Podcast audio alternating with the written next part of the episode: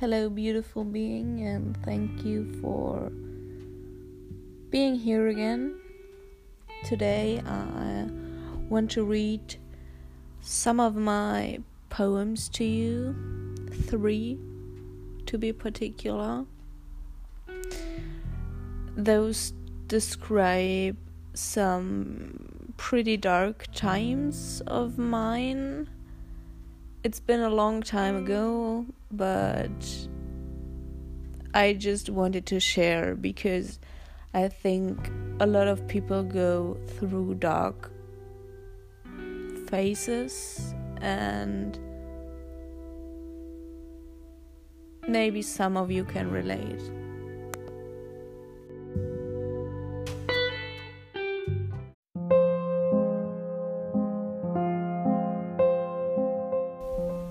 Your words became her reality, became her thoughts.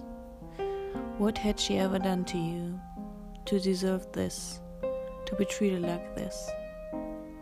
Never felt this alone, this helpless, this powerless. You broke her. Everything in her life was out of her control.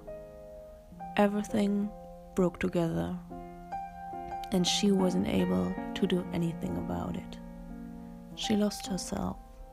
She hated who she had become, but she couldn't let go. It was the only part she was able to control, when in reality, it was controlling her. She became someone else, from the outside and the inside. Hiding wasn't working forever. Trying to help wasn't helping, was not making it better, made it worse. To no longer present a target for attack, she became stone cold. She cut people out of her life. Her heart died, and with that, her emotions.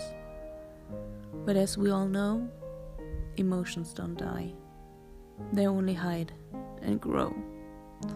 And at one point, all of those emotions that were locked away for years find their way to the surface, stronger than ever, and they fight begin.